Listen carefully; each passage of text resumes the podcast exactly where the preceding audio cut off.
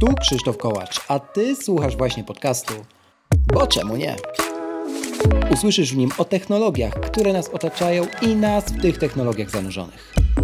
Sprawdzam, pytam i podpowiadam, jak korzystać z nich tak, aby to one służyły nam, a nie my im.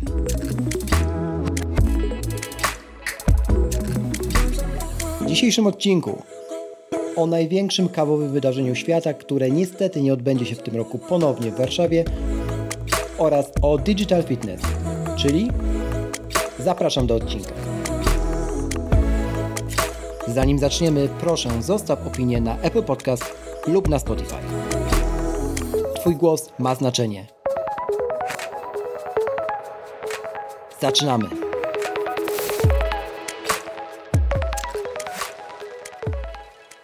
Dawno nie było odcinków solowych, to mówiłem Wam ostatnim razem i dawno też nie było odcinków w ramach formatu przefiltrowane. Zatem pora nadrobić te zaległości i właśnie dziś wracamy zarówno z kawą, zarówno z Coffee Space, które jest partnerem tego formatu, jak i z dwoma konkretnymi tematami.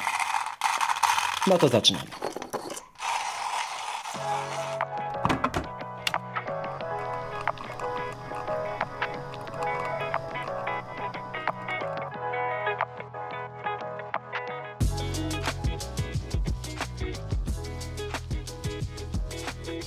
Zaczynamy standardowo od kawy i dzisiaj, tak jak zwykle, mam dla Was y, kawkę, kawkę Speciality, którą możecie kupić taniej na hasło Bo czemu nie? Oczywiście zamawiając na Instagramie coffeespace.pl, pisząc prywatną wiadomość do Andrzeja Wównianko, którego serdecznie z tego miejsca pozdrawiam. A dzisiaj Andrzej wybrał dla Was kawkę z palarni Hype, która była już w jednym z odcinków e, tego podcastu, nawet jego sponsorem. Także gorąco pozdrawiam chłopaków z Hajba. A dzisiaj mam dla Was Kostarykę. E, kawki z Kostaryki to są w ogóle kawki, które mają taki profil sensoryczny, mm, bardzo egzotyczny bym powiedział. Tam są wyczuwalne takie nuty jak ananas, ususzone figi. Daję sobie sprawę, że nie każdy wyczuje. Jest to obróbka naturalna. Słuchajcie, jeżeli chcecie ją spróbować, to paczuszka 250 gram dla Was 20% taniej na hasło Bo czemu nie? A dodatkowo Andrzej Mm, od niedawna wysyła również Wam kawki do dowolnego paczkomatu w Polsce, także śmiało możecie zamawiać skądkolwiek tego słuchacie, przynajmniej e, w Polsce. Mam dla Was też drugi temat kawowy, o którym pisałem w jednym z ostatnich wydań e, newslettera The Menu Bar, do którego możecie się zapisać pod adresem boczemunie.pl ukośnik newsletter. Mm, tam znajdziecie dużo technologiczno-lifestyle'owo-kawowych, mm, oczywiście wiadomości co dwa tygodnie, które wysyłam na skrzynki Wasze, jeśli się zapiszecie do tegoż oto newslettera. No a dzisiaj mam mm, trochę jakby follow-up do tego, o czym pisałem. A może nie wszyscy czytali, albo nie wszyscy jeszcze z Was subskrybują, więc dla tych, którzy słuchają mm, o tym po raz pierwszy dziś, to krótko o co chodzi. Otóż przeniesiono największe wydarzenie, mm, takie kawowe, jeśli mówimy w ogóle o zawodach kawowych, czyli World of Coffee, z Warszawy niestety do Mediolanu. Warszawa ma pecha, bo to już trzeci raz, kiedy miały być te Mistrzostwa Świata organizowane właśnie u nas, u nas w Polsce. A niestety do tego mm, nie dochodzi. Raz przeszkodziła pandemia, innym razem znowu coś, coś jeszcze, a teraz trudno powiedzieć, że przeszkodzili, ale jednak powodem było to, że mm, jakby to miejsce, w którym miało być organizowane organizowane to wydarzenie, czyli warszawskie Expo. No w tym momencie jest Centrum Pomocy Humanitarnej dla uchodźców z Ukrainy i to jest oczywiście mega ważny temat i dużo ważniejszy niż e, jakby całe wydarzenie World of Coffee, co jest zrozumiałe, że organizatorzy też przekazali środki ze sprzedaży biletów na, na właśnie pomoc Ukraińcom, a no teraz przenoszą całe wydarzenie do Mediolanu, do którego to Mediolanu również ja się wybieram razem z Andrzejem właśnie z Coffee Space. Chcemy tam, no i z naszymi piękniejszymi połówkami, e, chcemy tam po prostu polecieć, chcemy zobaczyć, jak to będzie wyglądało tam w Mediolanie na miejscu, także spodziewajcie się również, no tylko już tak przed wakacjami raczej, odcinka, który to podsumuje. Zresztą chcę dla Was nagrać jeszcze odcinek e, o kawowych trendach, bo to też jest taki temat, który mm, gdzieś mam mocno zresearchowany i w końcu zabiorę się do tego, żeby Wam o tym opowiedzieć. Część osób pytała, czy takie odcinki mógłbym zrobić, też o różnego rodzaju urządzeniach do parzenia. No, już trochę zrobiliśmy z Andrzejem tych odcinków parę lat temu. Znajdziecie pod adresem kawa, bo czemu nie.pl. E, ale oczywiście jestem na to otwarty, pomyślę, przemyślę mm, i, i, i dam Wam znać, e, czy, czy, takie, czy takich odcinków po prostu będzie więcej. Tak jak mówię, na pewno nagram odcinek po powrocie z Mediolanu, zwłaszcza, że ten wyjazd łączymy mm, też troszkę z moim zamiłowaniem do Formuły 1. Wybieram się też na Tor Monza obok Mediolanu, także mm, no myślę, że będę miał sporo takich e, wspomnień, ale też refleksji do podzielenia się z Wami jak wiecie, i kawa, i Formuła 1 mnie bardzo interesują, także myślę, że tutaj będzie o czym e, rozmawiać. Jeśli Wy chcielibyście wziąć udział w World of Coffee, to jak najbardziej jest to możliwe. Podlinkuję oczywiście w opisie do tego odcinka podcastu pod adresem boczemunie.pl ukośnik 194. Mm, wszystkie linki tam znajdziecie do, do samego wydarzenia, do rejestracji czy też do biletów. Ono oczywiście będzie biletowane, nie są to jakieś ogromne kwoty. Jeszcze cen nie ma podanych, ale tego typu wydarzenia no, swoją drogą są ogromne. Także myślę, że żeby zobaczyć najlepszych baristów całego świata, ale też zobaczyć kawy z całego świata, plantatorów, Q-graderów, osoby, czyli osoby oceniające kawę na plantacjach, no to wybrać się, zwłaszcza, że jest to czerwiec i to, i to prawie lipiec już właściwie, ostatni tydzień czerwca, no to myślę, że to jest dobry, mm, e, dobra motywacja, że żeby na przykład połączyć to z pierwszym wylotem wakacyjnym. No nie wiem, jeżeli chcecie, możecie też rozważyć loty akurat do Mediolanu. Mm, jest ich dużo z Polski i nie są wcale e, drogie. No dobrze, to był ten temat kawowy na dzisiaj. Teraz przechodzimy do właściwej części odcinka. A w niej dzisiaj chciałem poruszyć, tak jak w tytule tego odcinka już widzieliście zapewne, temat tak zwanego digital fitness. No i kiedy ja pierwszy raz, żeby dać Wam kontekst, zobaczyłem w ogóle że digital fitness to jest mm, coś takiego jak badanie jakby naszego społeczeństwa pod kątem mm, biegłości w obsłudze cyfrowego świata. No tak bym to najprościej powiedzieć mógł. No to się zdziwiłem, że w ogóle ktoś taką nazwę do tego, mm, do tego dobrał. No dla mnie digital fitness to jest po prostu zdolność do odnajdywania się w cyfrowym świecie. No tak ja bym to tłumaczył, albo sobie i też myślę, że tak rozumiem tę definicję, albo też zdolność do trenowania siebie w coraz lepszym odnajdywaniu się w tym właśnie cyfrowo-internetowym e, świecie, w którym teraz żyjemy. No i w ogóle skąd się wziął cały temat? Opublikowano bowiem badanie, według którego no nie jest z nami za dobrze, jeżeli chodzi o, to, o te kompetencje cyfrowe. Do tego badania jeszcze przejdę, natomiast zacznę od w ogóle raportu Federacji Konsumentów, który to ukazał się i według którego 15% naszego społeczeństwa nigdy nie korzystało, słuchajcie, z internetu. No, wiecie, jak widzę, że 15% osób, Polaków, w ogóle nie korzysta z internetu, to jasne, mi jest znany w ogóle temat e, wykluczenia cyfrowego, już zresztą o nim mówiłem w tym podcaście, no natomiast dalej te 15% to jest jakaś ogromna liczba.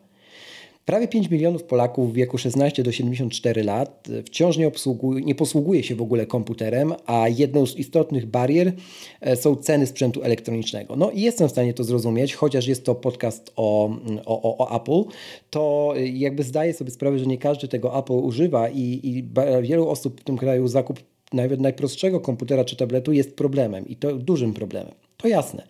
Natomiast 15% z tych niekorzystających deklaruje, że tak naprawdę to nie chodzi o kwestie finansowe, tylko no, nie widzą takiej potrzeby.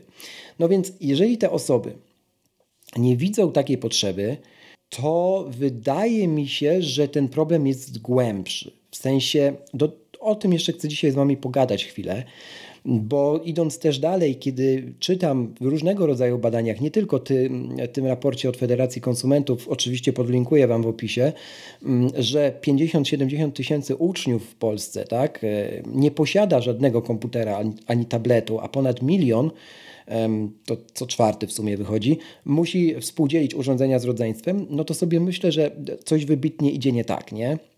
To jest duży problem i, i ma on różnego rodzaju po, podłoża. Mm, też podłoże braku kompetencji i, i, i motywacji tych, którzy mogliby pokazać, jak te technologie działają. No ja zawsze myślę też o sobie, nie? że mm, jakby no właśnie my, twórcy technologiczni, czy twórcy podcastów, czy osoby, dziennikarze piszące na temat technologii, no też zdecydowanie, mówię to też do siebie, moglibyśmy robić więcej, mm, żeby, żeby edukować, tak? bo bardzo często, nawet jeżeli ten sprzęt jest, no to takie płynne wejście w niego, czy przeprowadzenie prze, takiego młodego człowieka, czy, czy starszej osoby mm, do świata technologii, do świata cyfrowego, to też jest trudne zadanie, tak żeby on mm, lub ona zrozumiało od razu, mm, że to nie jest złe, nie? tylko w sensie, że to, to jest coś, co może napędzać. No i ten raport drugi, Digital Fitness, który jest y, już po raz, to była jego druga edycja w ogóle w Polsce przeprowadzana. Y, z testów w ogóle przez fundację Digital Poland, bo oni są autorem tego tego, tego raportu wynika, że uczniowie mają zaledwie średni poziom podstawowej wiedzy i umiejętności cyfrowych. No i zaraz Wam opowiem, co twórcy tego badania za te podstawowe umiejętności w ogóle mm, kompetencji mają. Natomiast, żeby dać kontekst, to, to druga edycja tego Digital Fitness, tego testu sprawdzającego kompetencje cyfrowe, mm, przeprowadzona została na prawie 6 tysiącach uczniów. No to to jest taka próba, umówmy się, reprezentatywna. To były osoby z 16 województw też, więc, więc też zupełnie e, ciekawie roz, rozkłada się to. Zresztą jest taka mapka w tym raporcie, która pokazuje per województwo, jak te kompetencje, jakie te, jak te wyniki się rozłożyły. Digital Fitness ma pomóc generalnie nauczycielom i rodzicom w praktycznej ocenie kompetencji dzieci w takich obszarach jak internet, cyberbezpieczeństwo czy media społecznościowe. No i to gdzieś deklarują w swojej misji. Oczywiście oni nie są w żaden sposób sponsorem tego podcastu, ani partnerem, ani kimkolwiek. Ja sam zdecydowałem się o tym opowiedzieć, bo też mam sporo zastrzeżeń, o których powiem później, do, do tego przedsięwzięcia. Natomiast faktem jest, że obalili pewien mit, robiąc to badanie, już po raz drugi, i w obu edycjach e, ten mit udało się im obalić skutecznie. Taki mit, no wiecie, że Często słyszy się od starszych osób, że młody to się zna na tych komputerach, młodzież to się zna na tym internecie. Oni to są biegli i tak mówiąc kolokwialnie, obcykani w temacie. Nie? Otóż okazuje się, że niekoniecznie i tak zwani cyfrowi tubylcy z angielskiego digital natives mm, wcale nie muszą być tacy cyfrowi. I to badanie bardzo to uwidoczniło. Dlatego ja jestem takim przeciwnikiem uogólniania i właśnie mm, przyszywania każdemu tej samej meteczki, bo później się można zdziwić, a nigdy nie wiemy, czy ta osoba na przykład, no, czy dla niej to nie jest problem, nie? Problem może, problem może być coś, co my uznajemy za rzecz oczywistą. Stworzony na zlecenie Komisji Europejskiej w ogóle indeks DESI, jest taki indeks, mm, pokazuje, że Polska znajduje się dopiero na 24 miejscu na 27 krajów Unii Europejskiej, branych w ogóle pod uwagę w ocenie mm, kompetencji czy kapitału ludzkiego społeczeństwa cyfrowego. To jest ten wskaźnik DESI. No to to też nie jest jakieś chlubne miejsce, którym byśmy się mogli chwalić. No ale wiecie, Komputer lub y, smartfon ma, smartfon ma dzisiaj prawie każdy. Nie? 93% polskich gospodarstw domowych, tak się mówi, że, że ma już dostęp do internetu. No i znowu, ten raport mówi, że to jest 93%, no a y, y, raport Federacji Konsumentów mówi, że 15% naszego społeczeństwa nie ma dostępu do internetu. Nie? Wiadomo, badania na różnych grupach, w różnych okresach czasu robione, gdzieś mniej więcej przy okazji wybuchu pandemii, i, i roku po. No a jednak te dane e, są rozbieżne. Fakt, kłócenie się tutaj o, o jakieś chirurgiczne, chirurgiczną precyzję nie ma absolutnie żadnego sensu. Natomiast znamienne jest to, że każdy z tych raportów podaje dosyć wyraźnie, że najgorzej jest z wiedzą młodych osób też w zakresie cyberbezpieczeństwa. No i uśredniony poziom poprawności odpowiedzi, to tutaj w tym teście Digital Fitness wyniósł 43% to jest bardzo mało. Jak na w sumie najważniejsze zagadnienie związane w ogóle z siecią, czy, czy z życiem cyfrowym ogólnie rozumianym, no bo to, to znowu, nie można się skupiać tylko na edukowaniu seniorów, mm, bo oni na przykład muszą sobie opłacić te rachunki przez internet, chociaż też y, z paroma osobami, które e, znają organizacje robiące tego typu szkolenia dla seniorów, rozmawiałem, e, przygotowując się do tego odcinka, no i niestety wychodzi na to, że Owszem, pokazuje się takim osobom, jak zapłacić sobie na przykład rachunek za mieszkanie przez internet, no ale nie zwraca się już uwagi mm, no na przykład na takie rzeczy jak podwójna weryfikacja, tak? to w jaki sposób oni to robią, w jakich okolicznościach, czy na przykład nie w autobusie, kiedy wszyscy mogą podejrzeć ich hasło, tak? Czy w ogóle na temat bezpieczeństwa takich prostych rzeczy jak dobrze ustawione hasło, korzystanie z banków haseł, tworzenie haseł takich, wiecie, które niekoniecznie musimy pamiętać, tylko na przykład mamy gdzieś zapisane, nie? Takie rzeczy, które dla nas geeków e, z bańki technologicznej są oczywiste, no a dla starszych osób e, nie są i nie są im też przekazywane nawet podstawy tego typu wiadomości. No i po, okazuje się niestety, niechlubnie, po, po takim badaniu jak Digital Fitness, że to tak samo jest w, w przypadku wielu młodych osób. Z jednej strony chciałbym powiedzieć, że mnie to nie dziwi. Z drugiej strony, kurczę, nie można szufladkować, że albo uczymy starszych, albo uczymy młodszych. Ta edukacja w ogóle jakoś powinna być tak prowadzona i to jest ogromne wyzwanie, z którym będziemy musieli się jako społeczeństwo zmierzyć w, przyszły, w przyszłych latach żeby ten polski nastolatek tak, w 2022 roku mm, nie wpatrywał się w ponad 12 godzin, jak mówią te badania i raporty, w, w ekran smartfona czy komputera. To w sumie to samo dla mnie od, od bardzo dawna, bo to, i kom, to komputer i to komputer. No tylko, żeby po pierwsze robił, tego czasu spędzał tam mniej, no a po drugie, jak już go tam spędza, no to był bardziej świadomy, nie? Digital Fitness ma, mówi, że ma pomóc nauczycielom i rodzicom w praktycznej ocenie kompetencji. Okej, okay, rozumiem, ale że wyniki mogą posłużyć do udoskonalenia podstawy programowej. No tylko, że w tej podstawie programowej to my nadal, słuchajcie, uczymy, że mm, edytorem, nawet nie, nie uczymy takich skomplikowanych słów jak edytor. Mówimy, że obrazki to obrabia się w Paincie, a pisze się w Wordzie. Nie? No i, i, i tak jest od, odkąd ja pamiętam, odkąd starsi ode mnie pamiętają. Mm, I niestety w tej podstawie programowej, zwłaszcza na lekcjach technologii informacyjnej czy informatyki, ja nie wiem dokładnie jak to się teraz nazywa, w każdym razie, no jeżeli my takie banialuki dalej ludziom opowiadamy i tu nie chodzi o dyskusję Mac kontra Windows, absolutnie nie.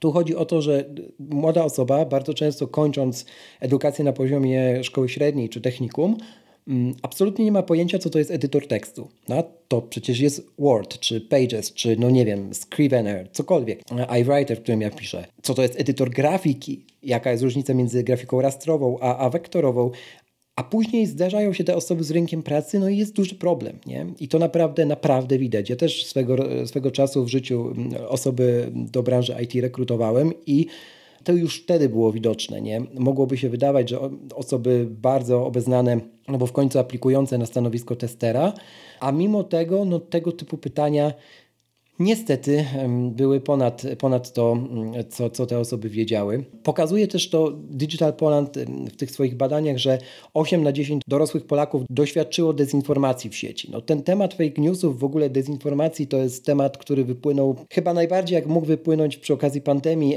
i teraz wojny na Ukrainie, ale oczywiście i to nie jest temat na ten odcinek Kiedyś może nagram z jakimś ekspertem dużo mądrzejszym ode mnie w tym temacie odcinek e, specjalny w ogóle o de dezinformacji. Natomiast dzisiaj chcę tylko zasygnalizować, że samo mówienie w tego typu badaniach o tym, że mamy problem z dezinformacją mm, czy edukacją medialną, no jakoś moim zdaniem nie przełoży się na zmianę podstawy programowej. Jasne, musimy o tym rozmawiać, musimy o tym mówić, mm, tylko że my jesteśmy w takim dziwnym momencie, coś, coś leży mi na serduchu, żeby, żeby to powiedzieć. Też jestem ciekawy oczywiście Waszego zdania. Może, może macie styczność z tego typu mm, osobami, które, no mówię, wydawać by się mogło, że są biegłe, a okazuje się zupełnie co innego, albo nawet na przykład poniosły ogromne straty, mm, czy wręcz krzywdę, krzywdy doznały mm, ze względu na to, że no właśnie ten świat cyfrowy przerósł ich, ich kompetencje.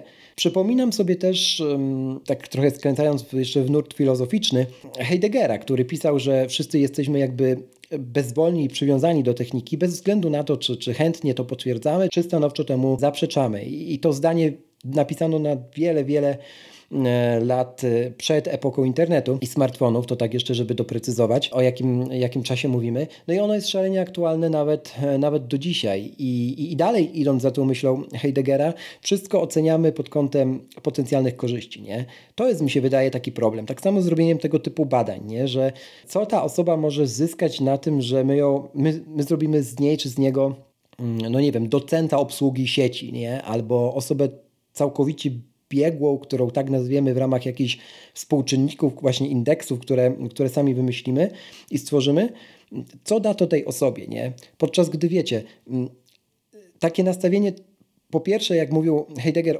oddala nas od rzeczywistości, w której przyszliśmy na ten świat i w której w sumie przez tysiąclecia mm, odnajdywaliśmy sens życia, nie? gdzie nie było komputerów ani internetu i ci ludzie sobie radzili. No i ta retoryka, jeżeli ona będzie skręcała w takim właśnie w, te, w tę stronę, że osoba wykluczona cyfrowo, czy osoba, która może po prostu faktycznie nie chcieć być w tym internecie, no jakby e, średnio jest na niej, dla niej miejsce w tym kraju czy, czy na tym świecie, no to to też nie jest droga, nie? To są właśnie dwie skrajności, w które my popadamy. Albo wszystko po łebkach mm, i tak, że no trudno, nie ma już dla nich e, ratunku, że tak powiem, albo e, właśnie musimy to zrobić tak, żeby, że wszyscy muszą być biegli. Nie?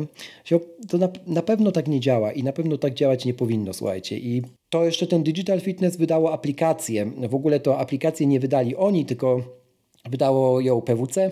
Ja sobie sprawdziłem tę aplikację, bo ona się tak dumnie nazywa Digital Fitness Assessment. Ona pozwalała w ogóle robić na to, robić, wykonać to badanie i dalej pozwala badanie cyfrowych kompetencji. No i super, że jest dostępna na iOS-a i na Androida, tylko że jak to bywa w przypadku tego typu aplikacji, albo brakło budżetu, albo ktoś do końca nie dopracował. No i nie inaczej jest w tym przypadku, bo jak się wejdzie do App Store i się zobaczy na sekcję prywatność, no to tam jest bardzo wyraźnie napisane, że podczas zgłaszania kolejnego uaktualnienia deweloper aplikacji będzie musiał podać informacje dotyczące ochrony prywatności. No czyli do tej pory tego nie zrobił. No więc z jednej strony e, raport czy badanie pokazuje, że tych kompetencji najmłodsi nie mają w, dziedzinie cyberbezpieczeństwa, co rzeczywiście jest smutne e, i musi, pasowałoby coś z tym zrobić. Nie tylko na poziomie e, podstawy programowej, bo tamte zmiany to prawdopodobnie zadzieją się najpóźniej, ale w ogóle na podstawie mówienia o tym, nie? W mediach takim jak podcast, jak vlogi i, i, i, i tak dalej. Ja wiem, że to się już robi, ale no, jeżeli takie wychodzą wyniki, to widać, robimy tego my twórcy za mało. No a z drugiej strony wiecie, no, ci, którzy te aplikacje wydali, sami nie zadbali e, o to, co później wyszło w badaniu, nie? więc to taki paradoks dosyć smutny. Podsumowując, e, bo mówię, jestem otwarty na dyskusję i, i chętnie pozna, poznam was, wasze zdanie na ten temat. Możecie pisać na kontakt mapa, bo czemu nie.pl albo w, na Twitterze, czy, czy gdziekolwiek, gdzie, gdzie ten podcast jest, e, jest obecny w social mediach i, i, i wejść do dyskusji. Możecie komentować na, na stronie pod adresem bo czemu nie.pl ukośnik 194 w komentarzach na stronie. No, bo ja generalnie uważam, że powinniśmy być ostrożni w takim ocenianiu mm, właśnie tych, którzy chcą albo nie chcą być, e, być w tym cyfrowym świecie. Nie, nie uważam, jestem daleki od takiego mm, stwierdzenia, że nie da się żyć bez, e, bez cyfryzacji. Jest bardzo trudno teraz, z tym się zgadzam w 100%, ale zdecydowanie da się i myślę, że jeszcze wiele lat będzie się dało. Jeśli ktoś y, nie chce, jeśli dla kogoś jest to wyborem, takim intencjonalnym wyborem, że po prostu no, to nie jest dla niego, ok. Mm, I, I nie ma w tym nic absolutnie złego. Natomiast do podobnych raportów, jak zwłaszcza ten od Digital, e, Digital Fitness, to podchodzę bardzo tak z dystansem. Mm, ten raport Federacji Konsumentów jest dużo bardziej rozbudowany i to zupełnie czego innego dotyczy. Możecie się zapoznać z jego treścią. Nie jest krótki, ale myślę, że warto. Mm, natomiast wydaje mi się, że na koniec dnia przemawia przez ten cały dyskurs, całą dyskusję zupełnie inny problem. Nie? Taki problem zagubienia generalnie w, we współczesności i to zagubienie nie dotyczy tylko tego, czy ktoś potrafi obsługiwać komputer, czy ten komputer ma, czy ten komputer wykorzystuje jako profesjonalista, bez względu na definicję tego, bo każdy ma inną, czy jako zwykły użytkownik, czy to jest Mac, Windows, Linux, e, cokolwiek, nie? Tu mi się wydaje, że naprawdę powinniśmy chyba zrobić krok wstecz, i, I mówię to ja, który, który już gdzieś tam jest po 30, a mm, a myślę, że wiele młodych osób zupełnie nie wie, że można się tego nauczyć, że można się w tym odnaleźć, nie? Mm, a być może nawet nie wie, dlaczego miałoby chcieć się w tym odnaleźć, nie? Także ja bym zrobił krok wstecz. Nie wiem, jakie wy macie zdanie na ten temat i, i tak jak mówię, dużo jest jeszcze w tym, te, na tym polu do zrobienia. No mam nadzieję, że to się będzie w przyszłych latach zmieniać. Dlatego tak strasznie mi zależy na tym, żeby pokazywać utylitarność technologii w tym podcaście i rozmawiać z takimi osobami, które nie tylko są mm, e, no, z tej naszej małej bańki Apple'owej, ale też z różnymi innymi osobami, które technologii używają i być może ta technologia w jakiś sposób nawet w skali mikro, ale zmienia trochę otoczenie, zmienia ten świat. No bo właśnie to otwiera głowę, nie? Że, że niekoniecznie trzeba być na jakimś poziomie, żeby móc z tego dobrodziejstwa różnej technologii, nie mówię tylko o komputerach, korzystać i czerpać każdego dnia, po prostu zmieniając swoje życie i też e, życie innych dookoła. Bardzo często przez po prostu wytłumaczenie, jak to wszystko działa. No i takiej otwartości Wam życzę i mam nadzieję, że mm, wszyscy będziemy mm, jakoś bardziej na to zwracali uwagę. Także życzę Wam otwartych głów, no i żeby technologia służyła nam, ogólnie nam, a nie my jej. To wtedy będzie, myślę, wszystko na odpowiedniej trajektorii. Dobrego czasu i do następnego odcinka. Cześć! Raz jeszcze, na koniec, żeby nie umknęło. Przypominam, zostaw w Apple Podcast oraz na Spotify taką liczbę gwiazdek, jaką uznasz za stosowne. Do usłyszenia w kolejnym odcinku, a za dziś bardzo dziękuję.